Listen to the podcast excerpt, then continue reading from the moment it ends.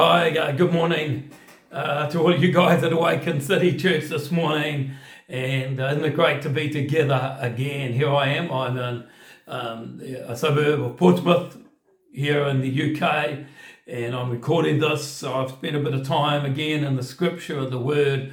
And we're just looking to share something from God's word that I believe God wants to use to, to speak into your heart, into your life, to do his work you know, we know the Holy Spirit is the primary gospel worker. He is working what Jesus has done in our lives, in our world, among us, between us. He's doing the work.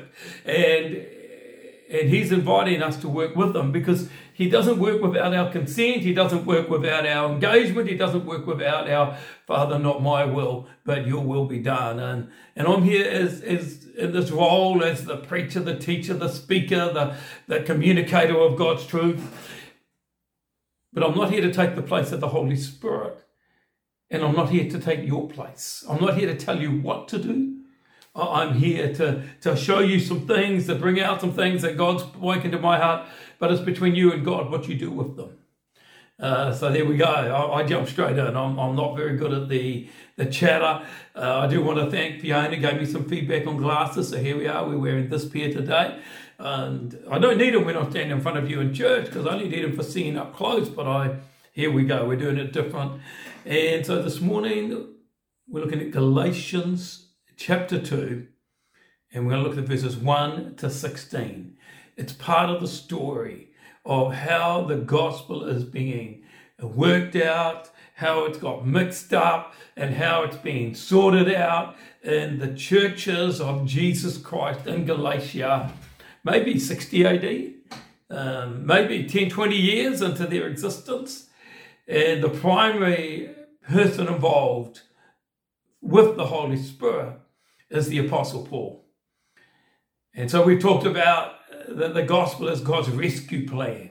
And he saves us, he rescues us, he says, from this present evil age. And he's, he's sent Jesus, and, and Jesus has created a, a rescue for us. And it's actually this, this mystery for us because it's actually coming into a relationship with him that saves us. It's not just taking a hold of something he's done, it's actually coming into him, into this relational place in Christ that rescues us from this present evil age. We had a look at this present evil age and we saw that this what was evil about this age was when we believe a lie as truth. It can be a good lie, a white lie, a nice lie. When we believe a lie as truth, it's evil because every time we believe as a lie as truth, it sets us up for a fall. It sets us up for pain. It sets us up for, for inner turmoil and outer turmoil. Because when you believe a lie as a truth, you cannot know the truth. It, it, it's going to miss you, and you're going to not know the truth about ourselves, about others, about relationships. Oh, or we may get something that's close to the truth, but close to the truth is not the truth. And the devil doesn't mind a counterfeit truth, but he doesn't want the real truth of Jesus Christ. And so God rescues us from the lie uh, we, that, that, that been sown into this world in the place of truth. Uh, we, we looked at, saw how, how, how people had come in to distort the gospel, to distort the truth in the Galatia church. And Paul is writing this letter to confront that and rebuke that. We see how important it is to keep clear thinking and believing around the gospel of Jesus Christ. Uh, I was going to initially um, entitle this series of messages just simply this Am I a Christian? Looking through Galatians, asking ourselves, Am I a Christian? According to Scripture, am I a Christian? I, I, thought that was a little bit too provocative. I don't mind being provocative, but that was a little bit too provocative. So I, I sort of maybe give it a title. I, I think I did last week. What defines us as Christian? What defines you as a Christian? Why do you consider yourself a Christian? If you do, you, you may be visiting Awaken, you may not consider yourself a Christian, but I am aware that most people who come into a church meeting like the one at Awaken this morning consider themselves a Christian. Why do you do? And my point, and the point of Galatians is, it's our faith in Jesus Christ alone. But that faith is a place of relationship, of connection, of living as if we were one. So I want to live on earth as one with Jesus. The Jesus who came to earth and the Jesus who is in heaven now. It's the same Jesus. And I want to live on earth as one with him. This is my faith. This is the truth I, I want to trust my life into. So today we're going to read Galatians chapter 2, verses 1 to 16. Uh, I think you may have already read them. We're going to look at them again. And, and we're just going to pick up some thoughts as we read through them. So I'm not going to read right through and then go back to the beginning. I'll just start reading and we'll pick up thoughts as we go. And, and we're just going to see what the Holy Spirit wants to say to us this morning. And, and I ask that you would open your heart and say, Holy Spirit, help me to hear what you're saying to me because it might be slightly different from what I'm saying to you. And once you know you've heard from Him, are you willing to do something with it? Are you willing to, to act on it, to change things because of it? Because that's what a Christian is someone who trusts that God is true and speaks truth, and then trust means we obey it. We act on it. I've had to do some things that are really hard. Um, and when I first started doing them, it just felt so wrong. But in time, it became so right. As my soul caught up with the Spirit, and I realized actually this was much better than what I had in mind. Back to the scripture, beginning with Galatians uh, chapter 2, reading from verse 1. And I'm reading again the English Standard Version. I don't mind what version you read, really. I just want to know how, how you're listening to what the Holy Spirit's saying as you read. So it's an interesting. We're going to read down to, um, or maybe verse 10 and, and pick that up and let's go back. Then after 14 years, I went up to Jerusalem with Barnabas, taking Titus along with me. I went up because of a revelation and set before them, brackets, though privately, because though because but privately before those who seemed influential, I set before them the gospel that I proclaim among the Gentiles in order to make sure that I was not running or had not run in vain. But even Titus, who was with me, was not forced to be circumcised, though he was Greek.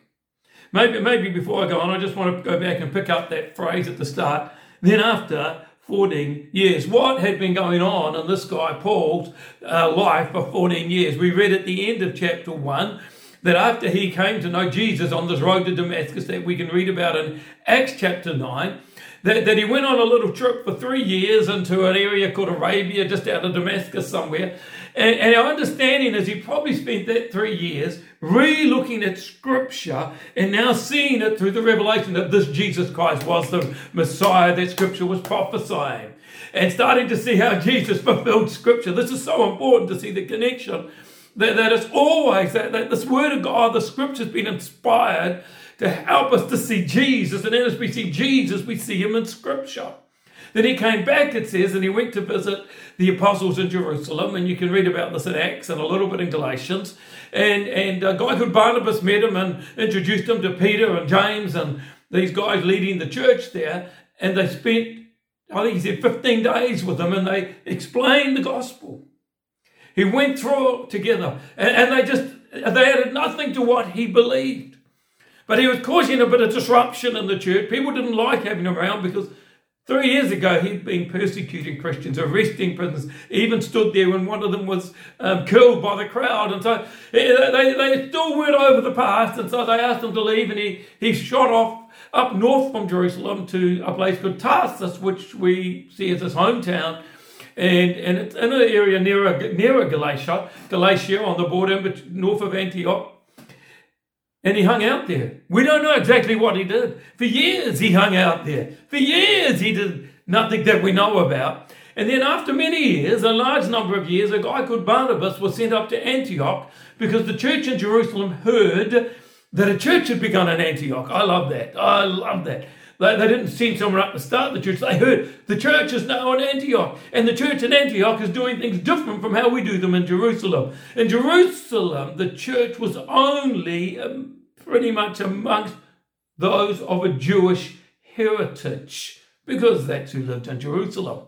And everywhere the church had gone, all through Judea, the church had only been amongst those of a Jewish heritage. But in Antioch, There were people of a Jewish heritage and people of a Greek heritage meeting together and fellowshipping as one people in Jesus Christ. This was brand new. This hadn't happened. And, and many of the Jews had a problem with this because uh, they couldn't see how someone could come to know the God of Jesus, the Father in heaven, without also conforming to all the traditions that they'd built around their faith. Got to look like our denomination wants you to look. Got to look like our movement says you should look. Got to look like our heritage on earth says you should look. And, and up there, it wasn't happening like that. It was a new thing happening. So they sent Barnabas up. And he went up and he saw what was going on. Said, this is Jesus all the, way, all the way through it. This is according to the scripture. And he blessed it. And, and he went off up to Tarsus, it says, found this guy Paul, brought him down, and he joined him in the ministry of being a teacher and a preacher of God's word in the church in Antioch. So that's what Paul showed. But later, later on, um, he, he went off planting churches up in Galatia. And now he's saying after 14 years, from when I first left Jerusalem. I now am going back to Jerusalem. 14 years of growing in my faith, of 14 years of going through the Torah every year, 14 years of reading the old scripture and seeing Christ in it and planting churches and seeing the church spread into new places in the last few. And there's a process to how we walk in Christ. When I began with Jesus, New life was conceived in me and in you. It's a miracle. It's amazing. It's spiritual, but it's very real in my flesh as well.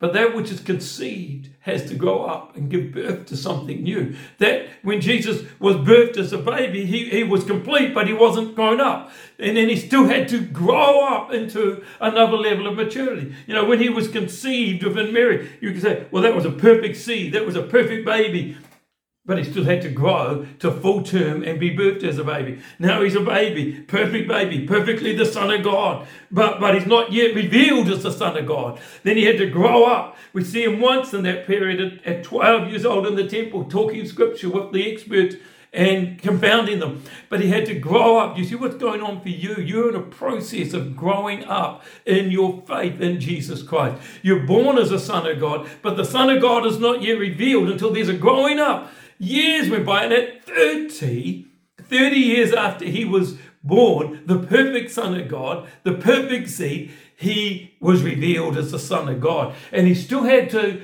the Bible says, learn obedience through what is suffered. So you only learn obedience. You don't get obedience. It's not a gift. You learn obedience by being obedient. You pass the test of obedience by being obedient when it's hard testing to trust God, when it goes against everything else in your life. But I'm going to trust God. I'm going to trust God. And so 14 years of testing and ministry for Paul. He's gone up. And Barnabas has gone with him, and they took Titus up with them, it says. Why? Because Titus was not a Jew. He was one of these Greeks who had believed. He hadn't ever been part of the, the Jewish faith, the Moses led faith. He had never been to the temple. That was foreign to him, but he had met Jesus. And he was now uh, one of the new young leaders coming on, and we find him later as a pastor of the church in Crete.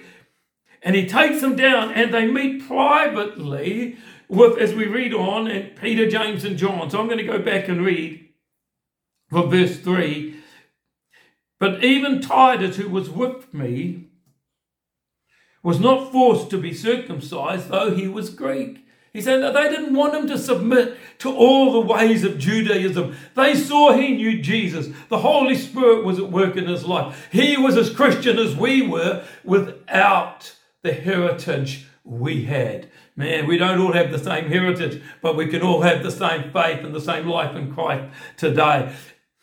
Verse 4 Yet because of false brothers secretly brought in, who slipped in to spy out our freedom that we have in Christ, so that they might bring us into slavery. And to them, he says, we did not yield in submission even for a moment, so that the truth of the gospel might be preserved for you. This is so important. See, one of the main roles for people like myself, as a minister, an elder, a leader in the church, is to preserve the truth of the gospel.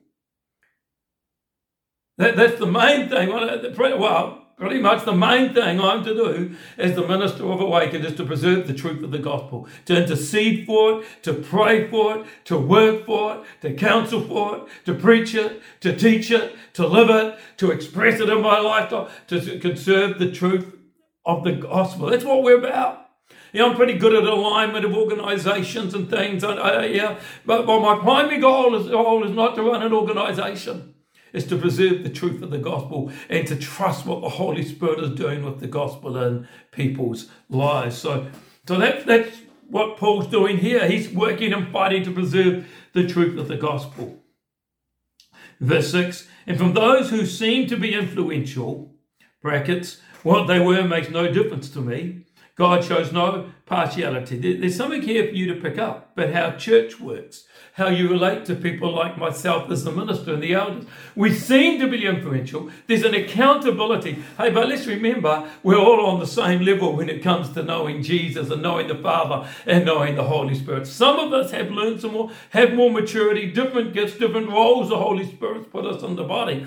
But we have a different standard of faith, a different level of faith. There's no partiality in God.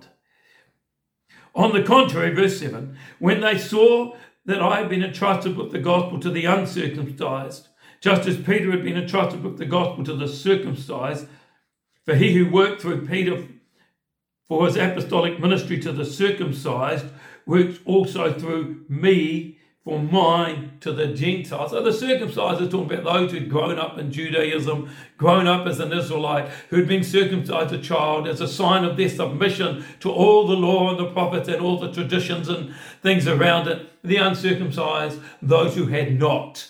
Uh, the Bible might use the word Gentile. It, it, that's why it highlighted Titus as a Greek from the uncircumcised.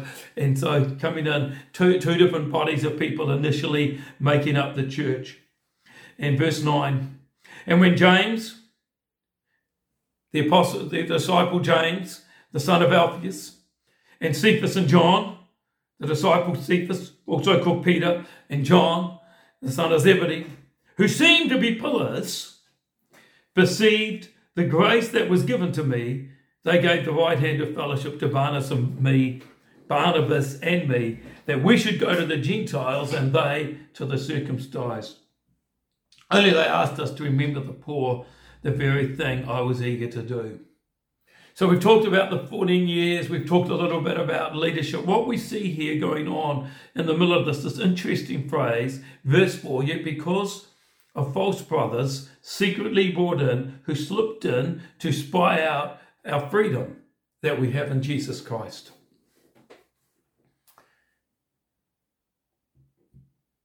The gospel is tested.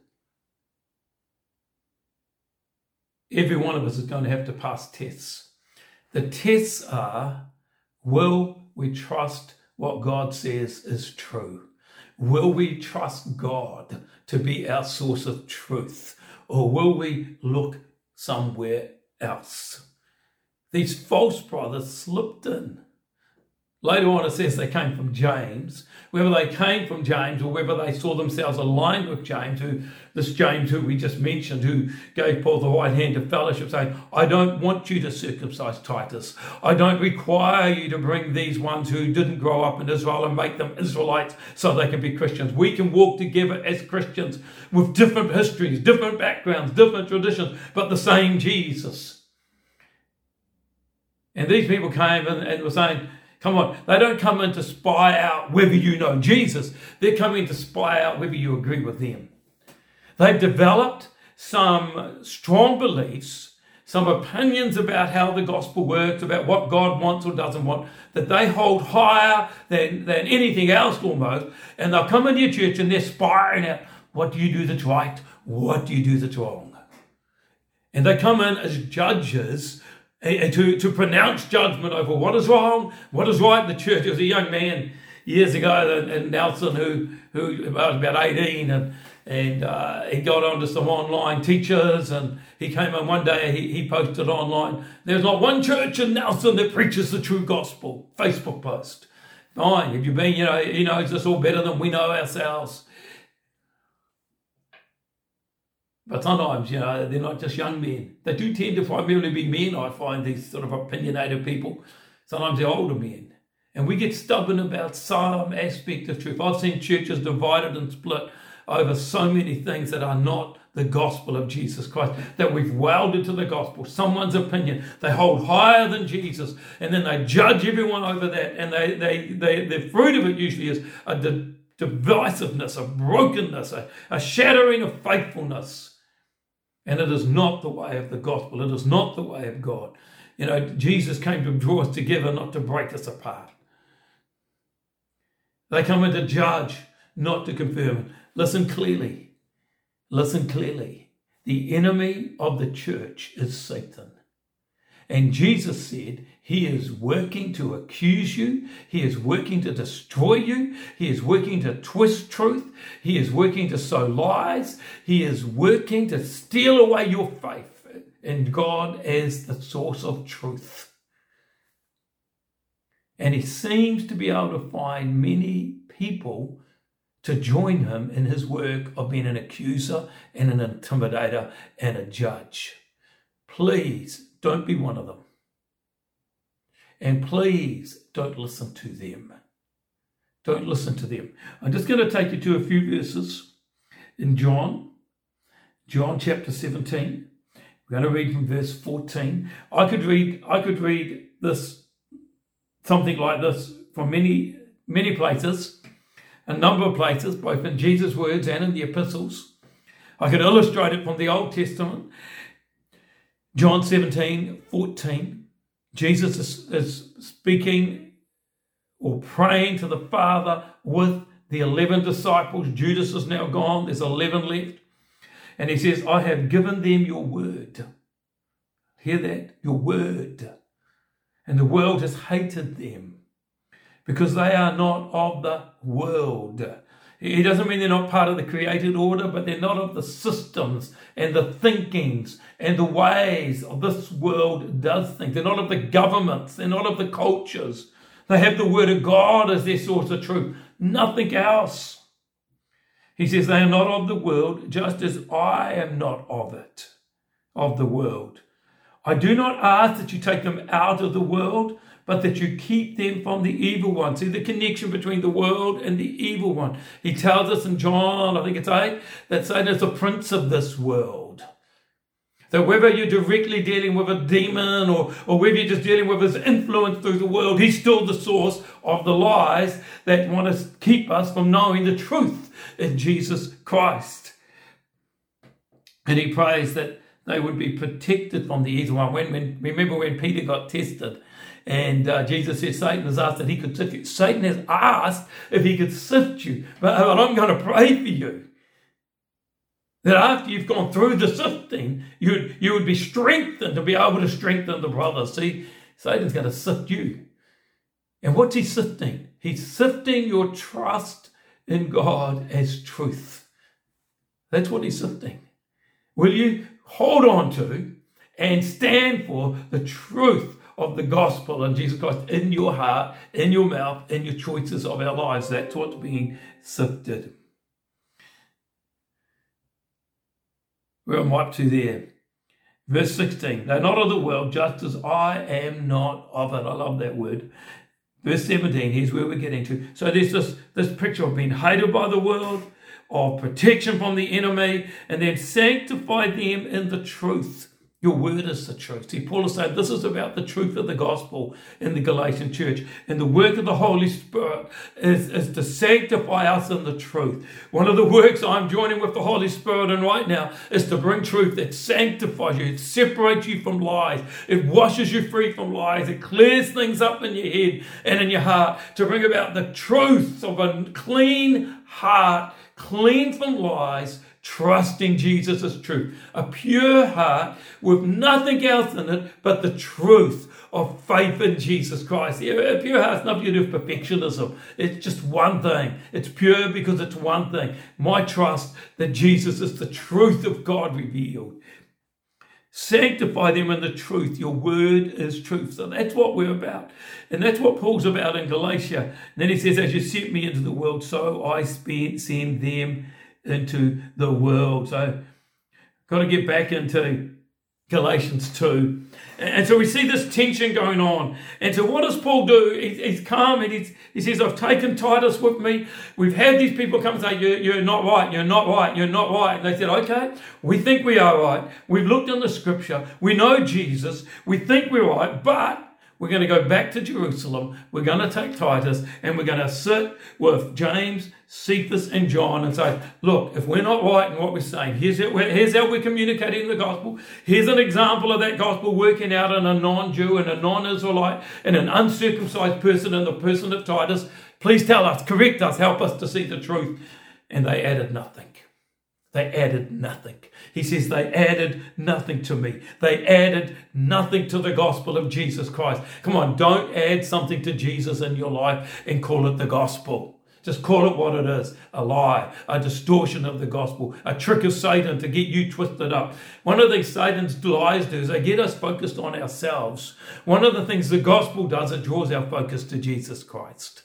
The more you see Jesus, the less aware you are of yourself, and yet the more you find yourself. It's a mystery and it's amazing and it's great.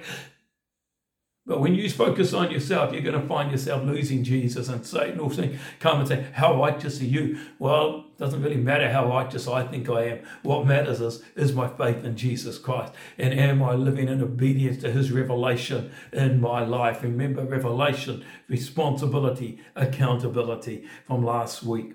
So God says, It doesn't matter who these people are. No one gets to change the gospel. No one gets to add to Jesus. They added nothing to me. Reading reading on from verse 11, but when Cephas came to Antioch, I opposed him to its face. Cephas is Peter, that's the same person. Um, I opposed him to his face because he stood condemned. For before certain men came from James, he was eating with the Gentiles.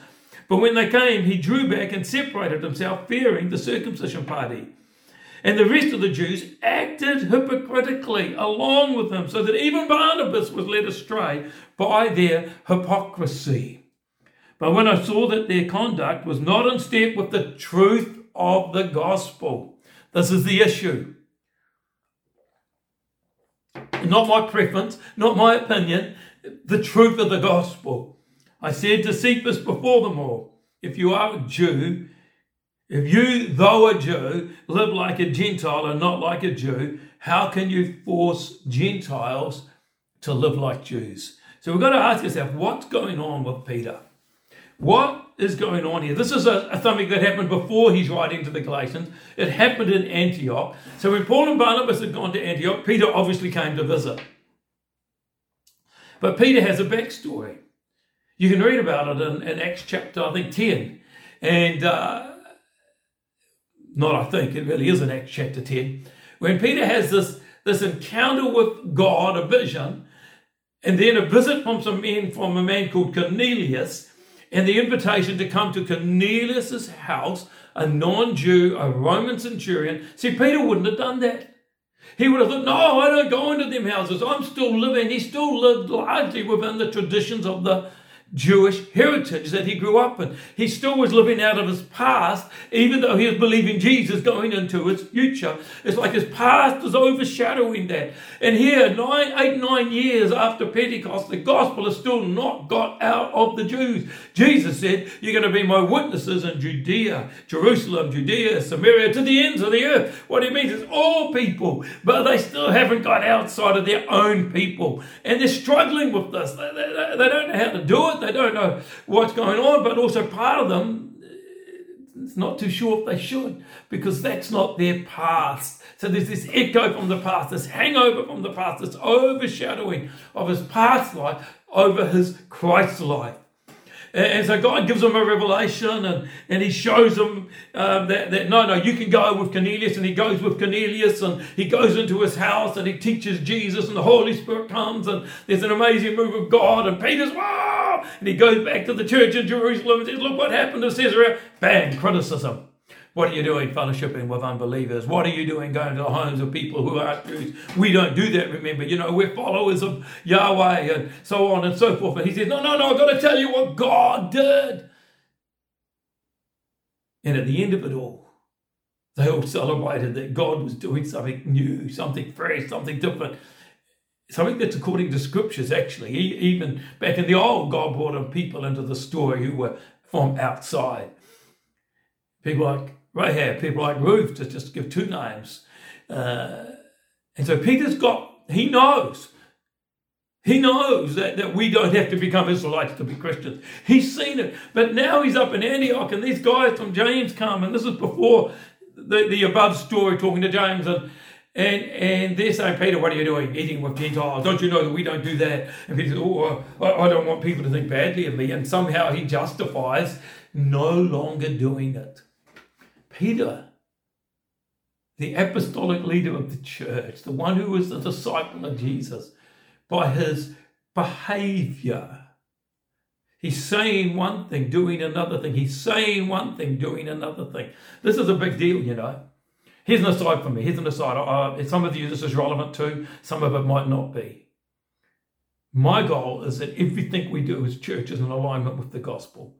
We don't preach one message to people coming in and sitting in the seats and then another message and how we run the church. We want to run the church. We want to, everything about us, we want to express the gospel. So, so my um, leadership practice, I try to align with the gospel. How does God lead me through the gospel? How do I lead others? It doesn't mean I'm good at it, but, but that's where I want to go. It's where I'm asking God to lead me and help me. We, we want the gospel to shape everything we are as a people, everything we are as a community, everything we are, even as an institutional entity. It's not two messages, it's one message. It's not just what we say, it's what we do in every part of our lives. How I bring up my family, how I live my life, how I relate to my wife. Everything comes into the gospel and flows out of the gospel. That, that's how I see it. And that's how I try to communicate it. And so Peter had been leading people astray. And even Barnabas, he's saying, was led astray. If you want a position of influence in the church, just remember the higher your influence that God allows you to have, the, the higher the level of judgment or you know responsibility you have before God. And, and so don't aspire to things. Let God take you there because He knows when you're ready. So Peter had to let his past overshadow his present. And he is pleasing people, not just thinking about pleasing God.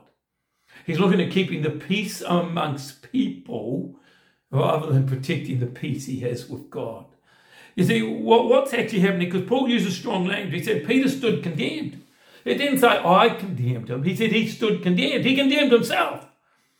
He condemned himself. He, he, he, he was doing something he shouldn't have been doing and condemned himself. Why? We have to understand and I'm going to introduce a thought here, and I'm not going to go too far with it. So uh, you don't understand it. Just allow yourself time over weeks and months and let the Holy Spirit help you to go on. And we'll come back to it as we go through Galatians. And the word is covenant. Peter had lived his whole life in a covenant set up by Moses, a covenantal relationship with God.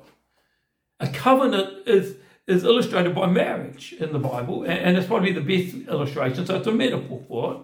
And so, in a sense, Peter had been married to God through the covenant of Moses, and it was a covenant that had a beginning and an end. And it was a covenant that had a lot of what we do in it. But Jesus has come now, and Jesus said, I brought a new covenant, a new covenant. And the old has passed away, but there's a new covenant. And now Peter is relating to God through a new covenant in Jesus Christ, through the blood of the Lord Jesus Christ. And when he stopped eating with the Gentiles, he was saying, just, just pause for a moment. He's saying, I just want to go back to the old covenant for a while. And I'm leaving the new covenant. See, you can't have two at the same time. And Paul says in Romans chapter 7, he says it's like we've died to the old one and now we're married again or connected again to the new one. It's like a wedding. It's like the old, we were married to the old one, but that wife is now dead in Christ. So now we're married again to the new covenant in Christ, and the new covenant comes alive in us by the Holy Spirit. So Peter's going back to his old wife. He's going back to his dead wife. When he's when, when he's got a living live wife in Christ. It's a metaphor. And he was condemned. It condemned himself. He, he's trying to find life and death. It condemns you. He's looking to the lie. That condemns you. It's not that God had to say, No, I'm going to condemn you for doing that. No, no. You condemned yourself by doing that. You brought it onto yourself. And uh, that's what Peter's doing. And Paul says, This is serious. And I've got to correct him. And he rebuked him publicly and call them back to faith in Jesus Christ. I was going to read the last couple of verses here. Um, I'll just take one line out of the middle of verse uh, 16. He says, We also have believed in Jesus Christ. We also have believed in Jesus Christ in order to be justified by faith in Christ and not by works of the law. Because by the works of the law, no one will be justified. We have believed in Jesus. I want to invite you today to believe in Jesus, to come into covenant with Jesus, to, to choose to respond to his invitation and say yes to Jesus. Come on, you, you don't have to please anybody. You don't have to pass any test except the test of will you trust your whole life to Jesus? Will you let Him be the truth that speaks into your life and leads your life and changes your life and teaches you how to live on earth, teaches you how to relate to people, teaches you how to be you? Not all at once. There's a process of growing up, as we said at the start, but it's always consistent. The seed is sown and then the seed grows and then the seed bears fruit. Will you trust Jesus? Don't look around for people to follow. Look to Jesus. Don't come into Awaken thinking, oh, do I like the people here? I want to follow them. Look to Jesus. You're not here to follow a leader. Look to Jesus. You know, the time has gone up on the uh, clock there, and uh, we need to come to an end. Taken for this message. What defines our Christianity? Jesus. One thing. Trusting Jesus. So if what I have just said the scripture we just read is really God's word, what changes would you have to make in your life? And who are you going to tell about them? Who are you going to tell the story to? Who are you going to share that with? Responsibility and accountability. Father God, I pray for every person sitting here at Awaken today and listening to your word. And I know, Holy Spirit, you've been working. And my prayers is that for each one of them, you will protect them from the enemy and you would sanctify them with the truth of your word, the truth of Jesus Christ. And they would find freedom in you, they would find hope in you, they would find peace in you, and Father, I pray for each one now who's struggling in their bodies with any forms of sickness and illness and distress. And I pray each of them would experience a healing touch of your mercy and grace in their bodies this morning and a new freedom of health and well being in Jesus' name. Amen. Well, amen, guys. That's me for today. Uh, have a have a great uh, time and a great week. Bye.